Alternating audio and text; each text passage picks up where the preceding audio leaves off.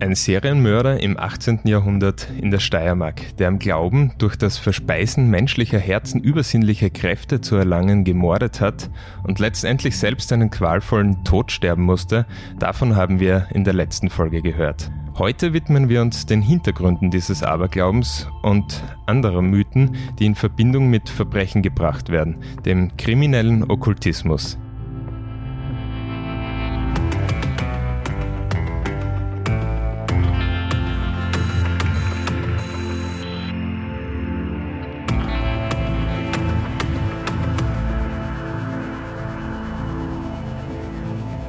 Herzlich willkommen bei Delikt. Mein Name ist David Knees. Ich bin heute in Wien auf der Uni und zwar im Büro von Christa Dutzey.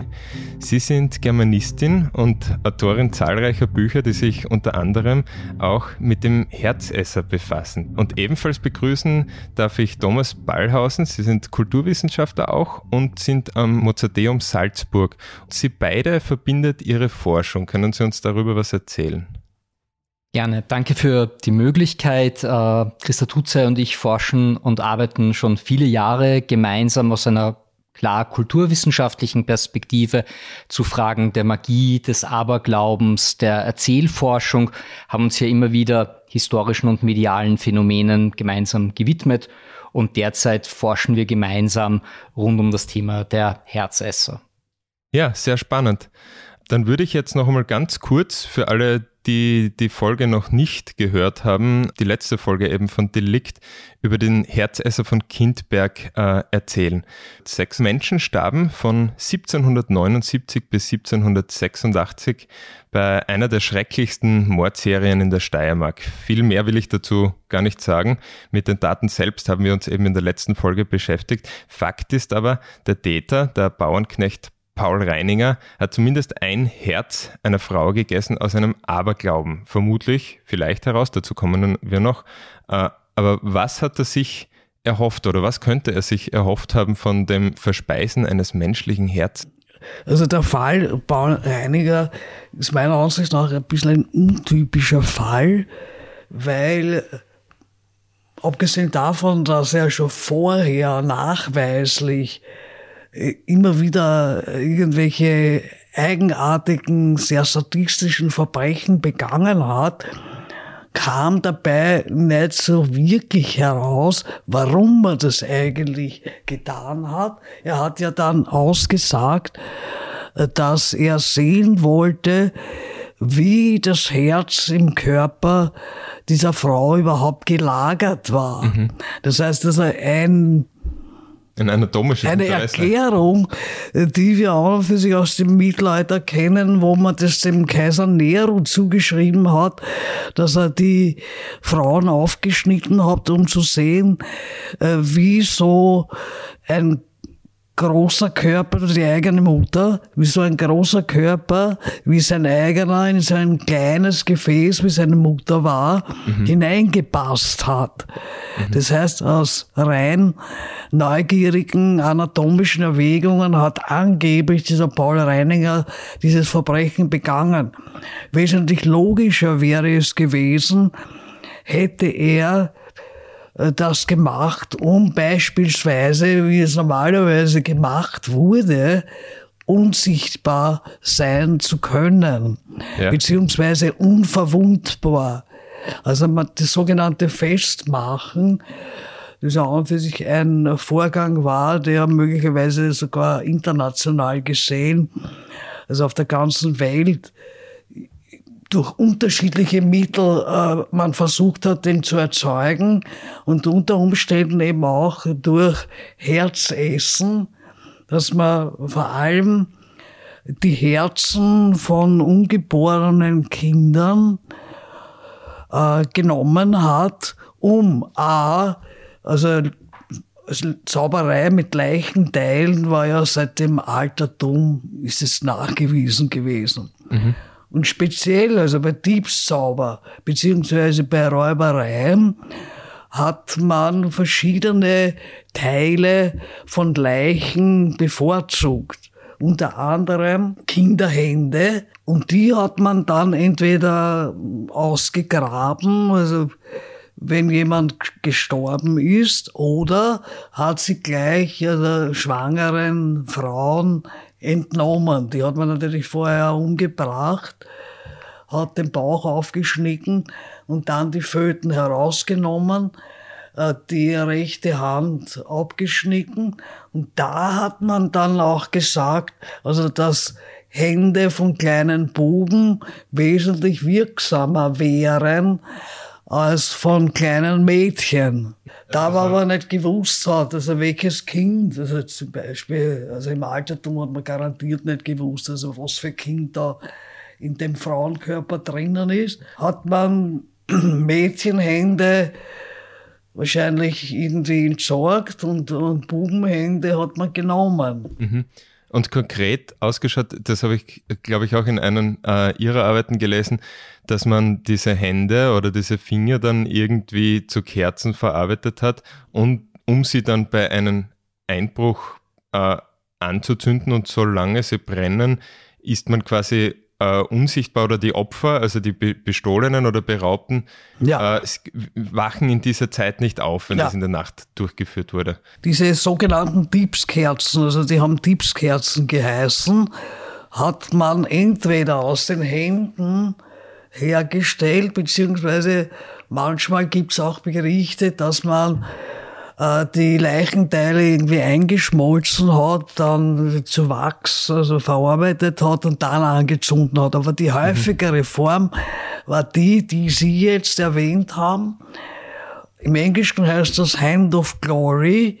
Und wenn man im Internet ein bisschen nachschaut, wird man auf sehr viele, nicht nur Illustrationen stoßen, sondern auch sehr viele Berichte von dieser Hand of Glory, weil genau das immer wieder auch in Zauberbüchern, also in Grimoires auftaucht also wie man da drankommen kann, wie man das herstellen kann, was man damit eigentlich tun kann, eben zum Beispiel anzünden, dann wird man unsichtbar, beziehungsweise fallen die Leute in dieser Wohnung in Schlaf. Mhm. Also solange die Kerze brennt, fallen die in Schlaf. Dasselbe kann man allerdings auch erreichen mit einem gegessenen Kinderherz. Ja, Herr Ballhausen, sehen Sie das auch so? Also, dass äh, unser Täter, der Herr Reiniger, ähm, das nicht in erster Linie als Motiv gehabt haben dürfte bei seinen Morden?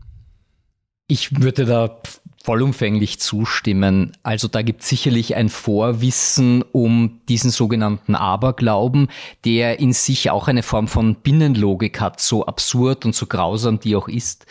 Das zentrale Moment, das da mit hineinspielt, vielleicht auch eher unbewusst, ist das der Erzählung. Das heißt, oder auch genauer der Erzählweise. Wie deute ich mir die Wirklichkeit aus? Wie kann ich vielleicht Zweifel, Befürchtungen, Ohnmacht gegenüber einem Lebensverlauf sozusagen in eine Bahn bringen, wenn auch mit so einer völlig aus unserer Sicht sozusagen irrealen Handlung, die am Ende dann aber sehr reale Verbrechen erzeugt. Mhm. Die Motivation, ich würde da eher bei dem Moment der, der Neugier bleiben oder eben auch des Gelegenheitsverbrechens. Das mhm. scheint mir durchaus auch eine interessante Perspektive drauf zu sein. Aber er dürfte vertraut gewesen sein mit diesem Mythos. Jetzt sind wir in einer Zeit, doch schon eigentlich in der die Aufklärung im vollen Gange war. War das was, was in dieser Region zu dieser Zeit trotzdem noch so verbreitet war und haben das die Leute ernst genommen oder war das jetzt eher was, weil er als ähm, Bauernknecht doch überhaupt keine Bildung oder, oder Sozialisierung ähm, in diesem Sinne genossen hat, vielleicht dann eher dafür empfänglich war? Hm, ich glaube, wir dürfen nicht vergessen, dass wir neben dem Alltagsaberglauben da tradierte Konzepte vorfinden, auch in den Quellen. Ähm, wobei spannend ist vielleicht anzumerken, dass ja wir diese Täterinnen und Täter oft nur über die Quellen der Ordnung der Staatsmacht kennenlernen nachträglich. Ja. Also die sind ja selten selber Autorinnen und Autoren. Die hören wir dann im besten Falle indirekt über sozusagen die Quellen, die es da gibt.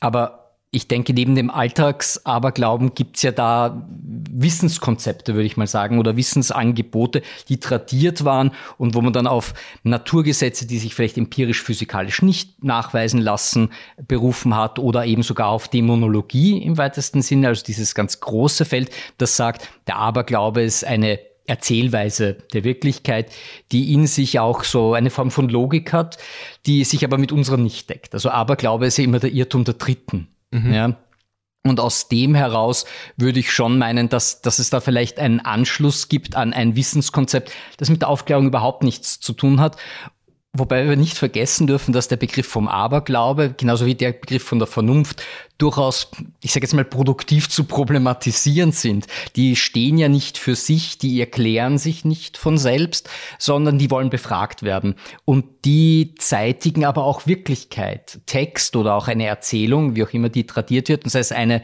des Aberglaubens und dieser Wissensformen, die damit einhergehen, die erzeugen Wirklichkeit. Und das ist das, was der Fall uns auch sehr, sehr anschaulich, sehr eindringlich und auch sehr brutal ja auch vorführt. Ja.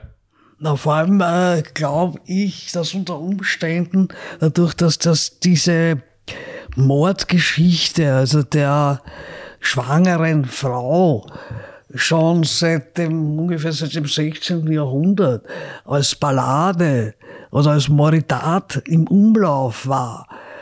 Nummer eins. Und Nummer zwei, auch in irgendwelchen Zauberbüchern eben vorhanden war und dann auch in dem adäquat der Boulevardpresse in bestimmten Sensationsberichten, Flugschriften etc., also im ganzen deutschsprachigen, aber auch slawischen, ungarischen Raum vorhanden war, mhm. kann ich mir doch vorstellen, dass dieser Paul Reiniger irgendwie was mitbekommen hat, dann unter Umständen keine besondere Erklärung für seine Taten überhaupt zur Hand gehabt hat und dann gesagt hat, na ja, ich war neugierig oder ich hab das halt irgendwie, also möglicherweise kommen die Leute auf irgendwelche Ideen, wo sie dann gar nicht mehr nachvollziehen können, wie diese Idee überhaupt entstanden ist.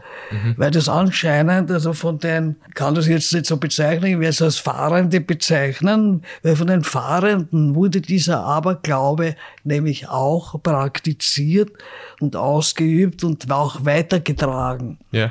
Also da hat man immer wieder Kriminalfälle äh, von Fahrenden, die eben genau sowas begangen haben, entweder äh, Kinderhände oder Kinderherzen ein Fall der Komplettierung wird auch immer wieder ausgesprochen. Also, dass man gesagt hat, na, ich brauche jetzt noch zwei Herzen, dann wäre unsichtbar. Ja. Oder ich brauche jetzt sechs Herzen, je nachdem. Es war immer unterschiedlich. Es war immer eine bestimmte Zahl. Äh, die ist aber oft nicht komplett geworden, weil man den Mörder vorher erwischt hat und so weiter. Ich halte das aber für sich für ein Erzählelement, das die Spannung natürlich steigert. Ja, und sehr praktisch vor allem, um, um diesen Mythos fortzusetzen. Um den fortzusetzen, dass man dann sagt, na ja, da hätte da hat aber das Opfer Glück gehabt, weil der da, da wäre er dann komplett gewesen und dann wäre er unsichtbar geworden und dann hätte man überhaupt nicht gefunden oder so irgendwas. Ne? Ich finde auch diesen literarischen Moment ganz wichtig, der angesprochen wurde. Also, dass wir verschiedenste, also das das Moment, das wir da sehen, auch wenn wir über Aufklärung sprechen, das ist ja nicht eine Frage von Linearität, sondern sagen wir mehr von Synchronizität. Das ist ja ein Nebeneinander unterschiedlicher Angebote und auch in den Religionswissenschaften oder auch den kulturwissenschaftlich informierten äh, historischen Wissenschaften, denkt man an Arbeiten von Lynn Thorndike oder von Mircea Eliade, die sagen immer, diese Wissensangebote, wie sozusagen aus unserer Sicht vielleicht uns irreal erscheinen mögen, die existieren ja nebeneinander. Die beginnen sich ja nicht automatisch ganz abzuschließen und auszuschließen und abzulösen, sondern das ist, existiert nebeneinander. Und insbesondere die Literatur und ihre unterschiedlichen Formen der Medialisierung, der Rezeption, der Weiterführung, die führen dazu, dass das ja teilweise auch ganz bildstarke Motive bleiben. Ja, mhm. und das geht eben dann gattungs- und genreübergreifend. Und das macht auch gerade ein Motiv wie das Herzessen auch zu einem literarisch hoch aufgeladenen Moment, das aber sozusagen immer wieder auf unterschiedliche Weisen, nennen wir es mal sehr objektiv, rezipiert wird. Mhm. Das spielt eine große Rolle in der Literatur und auch in so Dingen wie den Flugschriften. Wie weit lässt sich das eigentlich zurückverfolgen? Weil irgendwo müssen diese Mythen ja ihren Ursprung genommen haben. Kann man das sagen oder verschwindet das dann irgendwann äh, mangels zuverlässiger Quellen? Äh, an für sich war das äh, schon vorhanden in der mittelalterlichen Überlieferung in, in Bezug auf die Unholde, die dann später Hexen genannt wurden. Mhm. Das heißt, man hat denen bereits, also dieses Kinderfressen, Kinderkochen zu magischen Zwecken, hat man schon im Sachsenspiel oder in den Sachsengesetzen unterschoben. Allerdings äh, war man da der Ansicht, dass es unter Umständen vorchristliche Elemente gewesen sein könnten, mhm. Die da eben eingeflossen sind und dann bestimmten Personengruppen nachgesagt wurden. Vor allem also gerade die Sachsengesetze, die Sachsen waren ja zu dieser Zeit noch sogenannte Heiden, ja. Das heißt, sie haben alle möglichen, vielleicht für Christen unverständliche Bräuche ausgeübt, die dann in einer bestimmten Art und Weise dämonisiert wurden. Mhm. Das heißt also, deshalb hat man ja auch dieses Bild der kinderfressenden, fliegenden Unholdin schon ab dem 8. 9. Jahrhundert in den Buchschriften aufgenommen gehabt hat das aber für einen Aberglauben von alten Frauen gehalten und mit einem Jahr Buße bestraft. Das heißt, es war nicht besonders bestraft. Die Leute sind dafür nicht irgendwie in, ins Gefängnis oder abgeurteilt, so wie später worden. Während ab dem 14., 15. Jahrhundert, also mit den ersten Zauberprozessen hat man das dann tatsächlich für bare Münze genommen. Also A, dass Frauen fliegen können mit dem Besen oder mit auf Tierkörpern oder mhm. wie auch immer. Und eben, dass sie solche Dinge, um dem Teufel zu gefallen, dass sie solche Verbrechen begehen, dass sie eben Kinder rauben und zu irgendwelchen Tinkturen verarbeiten, um eben unsichtbar zu werden, etc., also alles Mögliche. Vielleicht ergänzend kann man aus einer literaturgeschichtlichen Perspektive sagen, dass die Idee der sozusagen der magischen Nutzung von Körpern Dritter und auch die Inkorporation von Körpern und Körperteilen, das finden wir natürlich in mythologischen Texten angelegt die nicht zuletzt, ich nenne es jetzt mal salopp, der durch den römischen Remix von Ovid in den Metamorphosen ganz eine wichtige Quelle erfahren haben, die wirkmächtig nachgewirkt hat. Wir müssen uns natürlich immer fragen, wem war das zugänglich, wie ist das trädiert worden, aber da haben wir einen Pool an Geschichten, wo die unterschiedlichsten dieser Aspekte schon mit angelegt sind. Die haben sich verändert, also Ovid sozusagen erfährt seine eigene Prophezeiung, nichts darf seine Gestalt behalten. Ja, auch das Erzählen nicht, das transformiert sich natürlich weiter, aber wesentlich, da gibt es eine mythologische Grundierung, die dann später sozusagen aufgenommen wird, die zu einem europäischen Bildungsgut wird, die sich auch in frühneuzeitlichen auch nicht, nicht primär literarischen Texten findet, etwa in Chroniken, auch mit der Erkundung der sogenannten neuen Welt. Da fährt man mit einem antiken Bildungsgut los, sieht etwas, identifiziert das und das führt dann aber zu spezifischen, nicht zuletzt auch politischen Reaktionen. Also das ist ein, ein, ein Gewebe aus Erzählung und Wirklichkeit sozusagen, eben weil die Wirklichkeit auch erzählgemacht ist. Mhm. Ja die dann in Realität, also vor allem bei den Hexenprozessen, wenn man sich die jetzt anschaut, dann auch in, in tatsächlichen Gesetzen Niederschlag finden. Was mich jetzt noch interessieren wird, wir haben da immer wieder von Kindern gesprochen, die da Opfer sein sollen. Ist das, ist das, kommt das aus diesem Prozess der Dämonisierung von irgendwelchen Bräuchen vielleicht, dass man sagt, okay, das äh, an Kindern zu begehen, ist das Niederträchtigste und deswegen laden wir das jetzt mit diese Erzählform auf oder woher kommt es, dass der Kinder diese Opfer sein sollen? Naja, die Sache ist die, dass man angenommen hat, also dass die Kinder, wenn die äh, noch nicht getauft waren, haben sie ja diesen Taufexorzismus noch nicht hinter sich gehabt. Das mhm. heißt, man konnte auf etwas zugreifen, das quasi frei war. Das heißt, man hat damit die Zeitspanne. Das Kind hat ja, man ist im Mittelalter davon ausgegangen, dass jeder Mensch für jeden Menschen bestimmt ist, wie alt er werden wird. Mhm. Das heißt, wenn der jetzt einen Unfall gehabt hat, ermordet worden ist, ist diese Zeitspanne, die, er, die ihm eigentlich vorbestimmt war, ist da. Das heißt, man hat die Lebenskraft beziehungsweise die Zeitspanne genommen, um sie die selber einzuverleiben. Ja. Mhm. Also das war der Grundgedanke dahinter. Und bei den Hexen hat man das nehmen können, weil man konnte keine getauften Kinder nehmen, weil die waren ja so quasi, also die Hexen waren im Teufelsreich und das Christenreich war da. Ja. Wenn jetzt der Exorzismus, also der Taufexorzismus schon da war, konnten die Hexen, die im Teufelsreich ja waren, die Kinder gar nicht angreifen. Mhm. Also so strikt hat man das gesehen, da das eine Reich, da das andere Reich. Und in dem Moment, man sich dem Teufel verschreibt, ist man definitiv im anderen Reich. Das ist sehr interessant, vor allem ähm, das, was Sie jetzt angesprochen haben, nämlich, dass man sich dann äh, der Lebensspanne oder der Lebenskraft, die dem Opfer eigentlich noch äh, bevorstünde, dann sich dessen bemächtigt. Das erinnert mich dann auch an ganz andere Kulturen und ich spreche jetzt äh, Kannibalismus an, wo ja dann auch Menschen äh, getötet, verspeist werden, um deren Kräfte oder Fähigkeiten zu erlangen. Schlägt das in dieselbe Kerbe? Ja, das ist ganz genau derselbe Gedanke, der möglicherweise, wir könnten fast von einer Universalie in der Hinsicht ausgehen, weil äh, trotz Christentum und so weiter dieser alte Gedanke der Lebenskraft da immer noch eine große Rolle spielt. Mhm.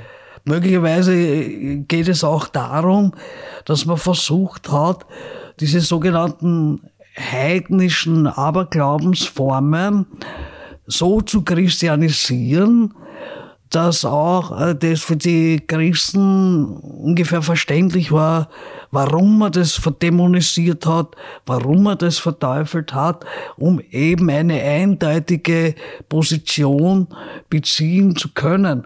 Deswegen hat man all diese abendläufischen Bereiche ja auch in den sogenannten Buchsbüchern niedergeschrieben, weil man so wie, wie wir das früher gekannt haben äh, vom Lobgesang, wo ja die Fragen äh, des Beichtspiegels auch immer wieder drin gestanden sind, hast du gelogen oder so irgendwas, das ist ganz genau drin gestanden, hast du in etwa äh, ein Herz eines und so weiter und so weiter. Ja? Mhm. Also es ist dezidiert drin gestanden, welches Verbrechen man begangen hat das hat man dann gestanden und dann kam eben äh, die Buße.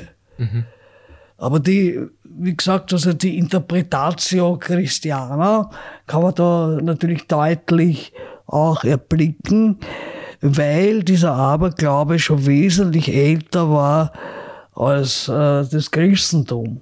Ich würde hier auch eine Kontinuität sehen. Also einerseits natürlich auch aus einem antiken Bildungsgut heraus, dass man sagt, der Kannibal ist der gesteigerte Barbar, ja, ein bisschen so. Und ähm, wenn wir uns gerade, das mit den Gesetzestexten noch angesprochen, wenn wir uns ansehen, welche Gesetzestexte die Eroberung der sogenannten neuen Welt nach sich zieht, dann sozusagen finden wir da auch eine Wechselwirkung, dass sozusagen auch als Legitimationsstrategie ähm, äh, den, der indigenen Bevölkerung Kannibalismus attestiert wurde, damit man spezifische äh, Gesetzestexte verabschieden konnte, um zum Beispiel Versklavung zu legitimieren. Da gibt's belegte Fälle dafür. Also diese Idee einer was, was ist vielleicht eine literarisch informierte, eine durch Traditionen informierte Wirklichkeit und wie sozusagen wird das gesetzlich dann gerahmt, um die eigenen Vorteile sehr sachlich und neutral jetzt mal formuliert, möglichst auszuschöpfen. Das finde ich einen ganz interessanten Punkt. Und der hat natürlich auch mit einem, mit einer sozusagen Positionierung als christliches Europa zu tun. Also da geht ein, ein, wenn Sie so wollen, ein Effekt von Europa weg, so zentrifugal, wenn Sie so wollen. Ja. Und zentripedal kommen dann diese Bilder verändert auch zurück. Nicht zuletzt, weil insbesondere dieses diese Vorstellung der Inkorporation von Körpern, Körperteilen, die dann spezifische Charakteristika und Qualitäten, eine Stärke zum Beispiel, wie Sie angesprochen haben, das haben. Das ist etwas, das sich dann natürlich auch literarisch und nicht zuletzt dann auch filmisch einfach auch beginnt niederzuschlagen. Also das bleiben beliebte Motive. Ähm, eingangs haben Sie gesagt, dass äh, der Fall, von dem wir ja heute ausgehen in diesem Gespräch, nämlich der, der Herzfresser von Kindberg, ein untypischer Fall wäre. Ähm, jetzt würde mich interessieren, was gibt es denn noch für Kriminalfälle? Gibt es da gut belegte Kriminalfälle, wo dieser kriminelle Okkultismus in welcher Form jetzt auch immer äh, belegt ist? Was können Sie dazu sagen? Also in Bezug auf die Herzesser-Geschichten gibt es also ab dem 15. Jahrhundert zahlreiche Belege. Wenn wir jetzt das eingrenzen wollen auf äh, sogenannte österreichische Gebiet, hätte ich anzubieten einen Fall von der sogenannten Herzkönigsbande. Und zwar äh, war der Herzkönig der Anführer einer Räuber- und Mörderbande.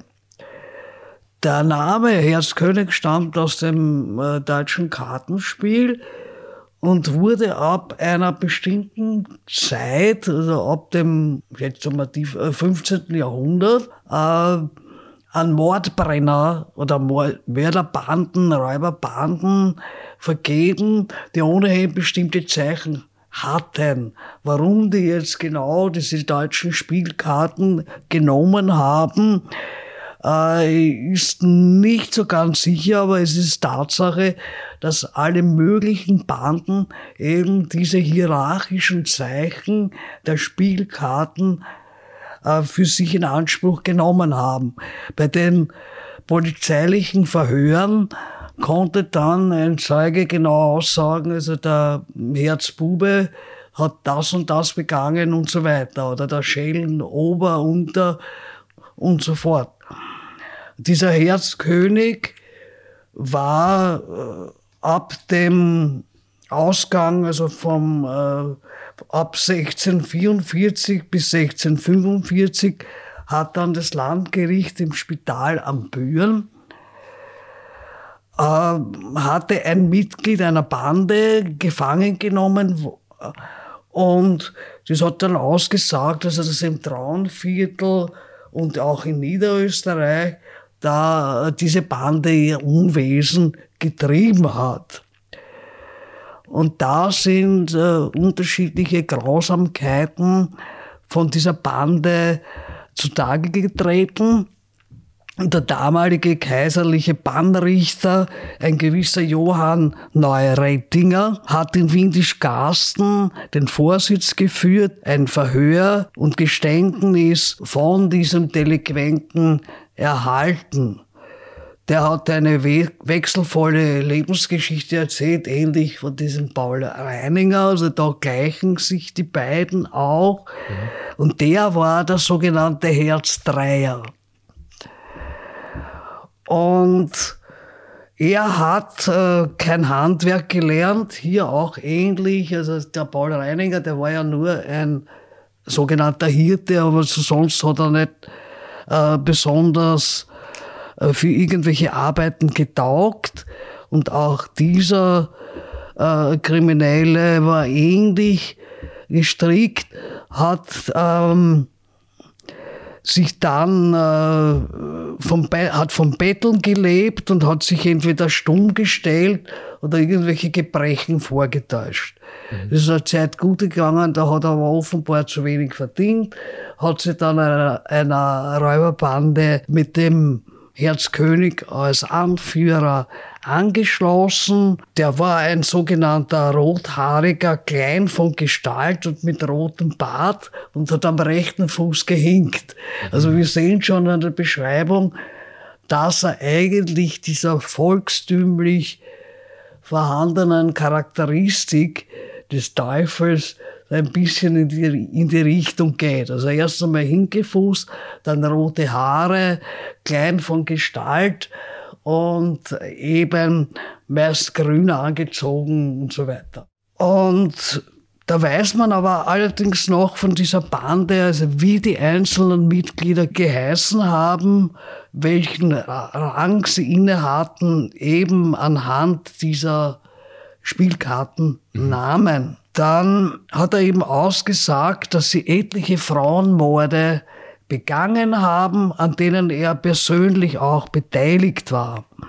Und zwar bei Axbach und St. Peter haben sie auf dem Kremser Markt also einer schwangeren Frau aufgelauert, eben aus dem Grund, um diesen Fötus zu erlangen und damit das Herz herauszunehmen, beziehungsweise auch selbstverständlich auch die Kinderhände. Und bei diesem Kremser Markt haben sie dann eine Schwangere gefunden und die hatte auch einen kleinen Buben im Körper und da haben sie die rechte Hand gleich abgeschnitten, die Mutter dann im Wald vergraben.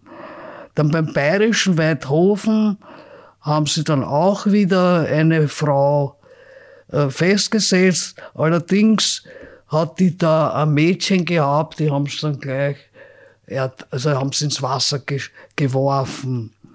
Mhm. Dann in Altenmarkt ebenso und so weiter und so fort. Also das heißt, also die haben serienmäßig Frauenmorde begangen, eben aus dem Grund, um dieser Kinderherzen und Kinderhände habhaft zu werden.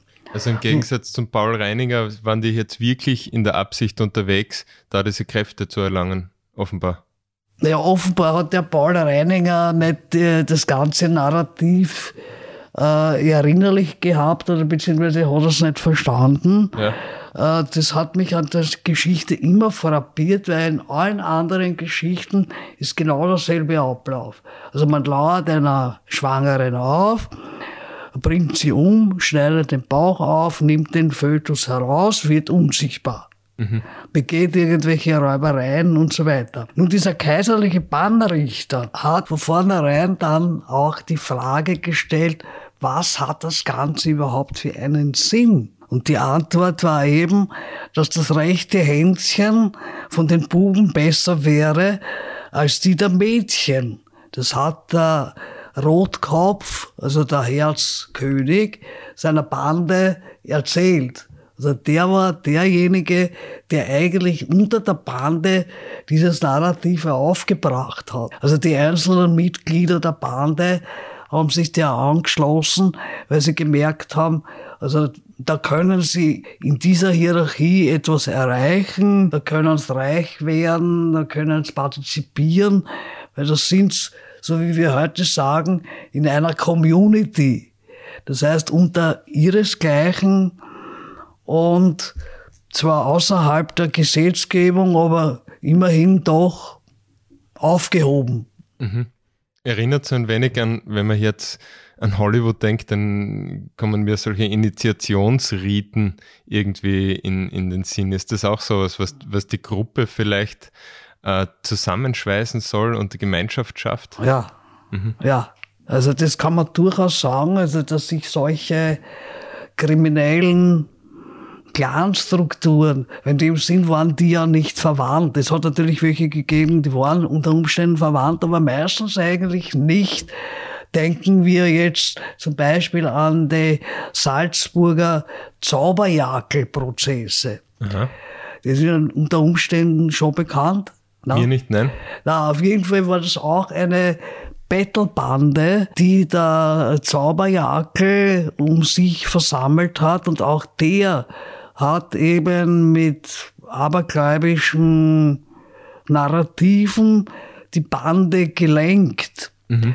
Hat meistens irgendwelche ärmeren Burschen um sich versammelt, hat die dann betteln geschickt und die haben sich zu ihm begehrt, also einen ziemlichen Zulauf gehabt, weil die meistens elternlos waren oder eher, wir würden sagen, sozial äh, zurückgestellt oft und konnten es nicht lesen und schreiben, dadurch keinen ordentlichen Beruf ergreifen haben unter Umständen nicht einmal einen Beruf gelernt gehabt. Das heißt, solche Anführer konnten dann mit Leichtigkeit irgendwelche labilen jungen Leute um sich scharen und dann irgendwelche Verbrechen begehen. Mhm. Den Zauberjakel haben es, glaube ich, ob sie den überhaupt gefunden haben, ist jetzt die Frage. Das weiß ich jetzt nicht so genau, müsste ich schauen. Aber auf jeden Fall hat man den sehr lange gejagt und nur gewisse Mitglieder seiner Bande konnte man äh, aburteilen und einsperren. Ob man ihn selber gefunden hat, bin ich mir jetzt nicht einmal sicher. Mhm.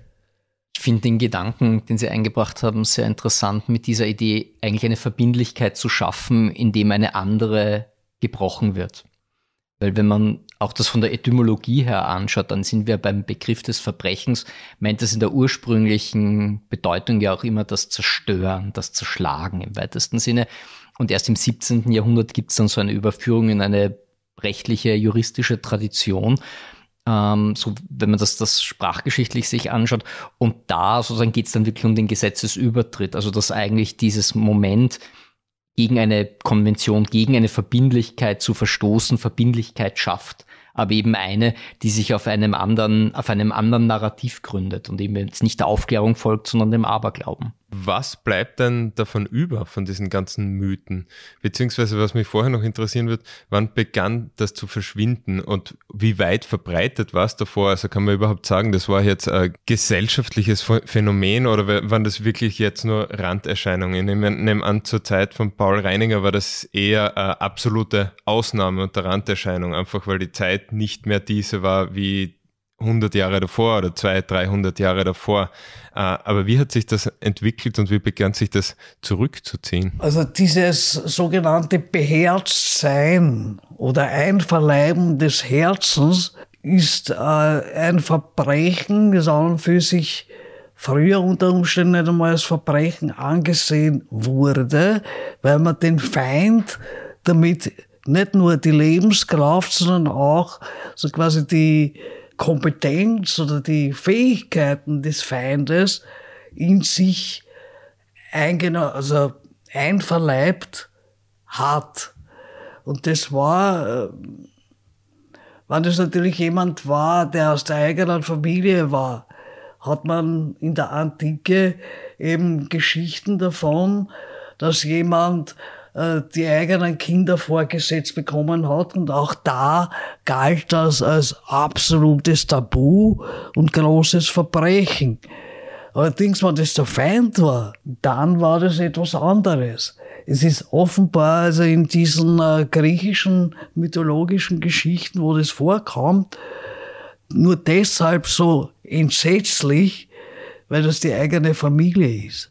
Da haben wir Formen dieses Brachekannibalismus. Also die Geschichte um Philomela zum Beispiel ist so etwas, das ja dann sozusagen auch, ich weiß nicht, hin bis zu Titus Andronicus bei Shakespeare fortsetzt und nachweisen lässt. Wenn wir uns anschauen, wie das dann in der Gegenwart aufgenommen wird, dann erleben wir da ein starkes literarisches Rezipieren dieses nicht zuletzt eben auch literarischen Motivs. Zum Beispiel, das Herz ist ja ein literarisch hoch aufgeladenes Symbol über die verschiedensten Gattungen auch hinweg.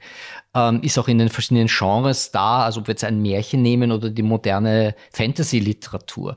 Das ist etwas, das da ist und das uns manchmal auch auf unausgesprochene Weise daran erinnert, dass da unterschiedliche Erzählungen über die Wirklichkeit beginnen miteinander zu konkurrieren. Mhm. Ein besonders modernes Beispiel ist die Kurzgeschichte von Neil Gaiman, einem sehr äh, erfolgreichen Autor Snowglass Apples aus 94 und der erzählt die Geschichte von Schneewittchen aus der Sicht der sogenannten bösen Schwiegermutter, die da zaubermächtig ist.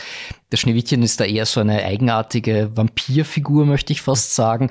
Und die Idee des Herzessens und das Herz der Prinzessin, das ja auch entnommen wird, also das ist ein, ein, ein Versioning, würden wir sagen, ein, ein, ein Neuerzählen dieser Märchenvorlage, die ja auch international nachweisbar ist in verschiedensten Formen. Ähm, da wird dieses Herzessen angedeutet. Da geht es darum, sozusagen auch Übernahme von Kräften und am Ende, welche Erzählung setzt sich durch. Und das finde ich so besonders spannend daran, dass wenn wir uns das Spannungsverhältnis zwischen Aberglaube und Verbrechen anschauen, wie sich das mit einem sage jetzt mal, Magie als Vorstellung, die Welt zu erklären, verbindet und dann ab dem 19. Jahrhundert und vor allem beginnenden 20. Jahrhundert auch mit einem Populärdiskurs des Okkulten sich verknüpft, ja, dann sind das ja miteinander konkurrierende Erzählungen. Ja, und das sind wir als aus einer kulturwissenschaftlich, literaturgeschichtlichen, literaturwissenschaftlichen Perspektive auch gefragt, eben weil diese Erzählungen Wirklichkeit nicht nur abbilden und reflektieren, sondern auch stiften. Mhm. Und das zeigt sich ähm, an diesem, vielleicht an diesem Detail oder diesem Randphänomen, wie Sie es genannt haben, der Herzesser, besonders deutlich. Ja, das ist ein Extremfall in vielerlei Hinsicht, aber einer, an dem sich große Bewegungen und Motivationen auch nachzeichnen lassen. Mhm. Ja, es ist auch, also ich habe in meinem Aufsatz über äh, kannibalistische Umtriebe, also quasi in der Jetztzeit und zurückgehend in die Vergangenheit, bin auf ein Beispiel gestoßen, dass es im äh, syrischen Krieg irgendwelche Generäle durchaus quasi die Herzen von den Feinden da demonstrativ genommen haben und da abgebissen haben. Das ist durch die Weltpresse auch gegangen. Das heißt also, das ist nicht so lange her. Ob das jetzt den Tatsachen entsprochen hat oder ob da eine besonders grausliche oder grausame Legende appliziert wurde, können wir jetzt natürlich im Nachhinein äh, nicht mehr sagen, weil genau von diesem Krieg äh, werden die Narrative oder Legenden möglicherweise jetzt erst aufgearbeitet. Das heißt also, wir haben alle möglichen Legenden und alle möglichen Fake News, könnte man sagen. Mhm. Und das wird wahrscheinlich noch äh, Jahrzehnte in der Aufarbeitung dauern, bis wir dann auseinander äh, lesen, so quasi können. Das ist das eine und das ist das andere. Aber für mich war interessant, dass anscheinend in so einem Krieg sofort die eine Seite genau diese Klischees verpasst bekommt, also die verteufelt werden soll, mhm. und die andere Seite ist wahrscheinlich nur gut dargestellt.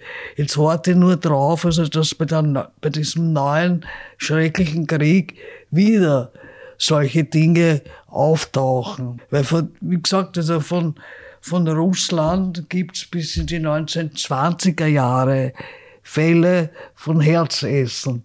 Jetzt ja. haben wir wieder einen russischen Konflikt. Das heißt, es könnte durchaus sein, dass wir wieder ähnliche Geschichten hören. Sie beide sind auch kurz vor der Veröffentlichung eines Buches. Können Sie vielleicht uns dazu noch ein wenig erzählen? Unsere gemeinsame Arbeit sozusagen auch ausgerichtet am, am, am Motiv und am Thema der Herz hat uns eben dazu gebracht, jetzt das immer weiter zu verfolgen, mehr Material auch zu sammeln, auch moderneres Material zu sammeln. Und wir werden im Janin Verlag äh, kommendes Frühjahr, also 2023, eine pub gemeinsame Publikation vorlegen, aufbauend auf dieser Studie, aber sozusagen erweitert um viele neue Erkenntnisse, viele neue Beispiele und auch sozusagen unter Berücksichtigung moderner Darstellungen, auch medienübergreifend, also wie es das im Film Film ist das in der modernen Literatur, teilweise auch in Graphic Novels finden wir das wieder. Ähm, und das sozusagen eingebettet in einen größeren literaturwissenschaftlichen, erzähltheoretischen Zusammenhang, um zu zeigen, dass es ähm, nachweisbar an spezifischen Beispielen, aber wie auch vorher schon gesagt, da lassen sich ganz andere, größere Momente nochmal sehr, sehr deutlich dran zeigen. Dutzey, Herr Ballhausen, vielen Dank für dieses sehr interessante Gespräch. Euch, lieben Zuhörerinnen und Zuhörern, möchte ich auch vielen Dank sagen fürs Dabeisein bei Delikt. Ihr könnt diesen Podcast abonnieren, um keine neue Folge zu verpassen. Wir freuen uns auch über gute Bewertungen. Bis zum nächsten Mal und Baba sagt David Knees.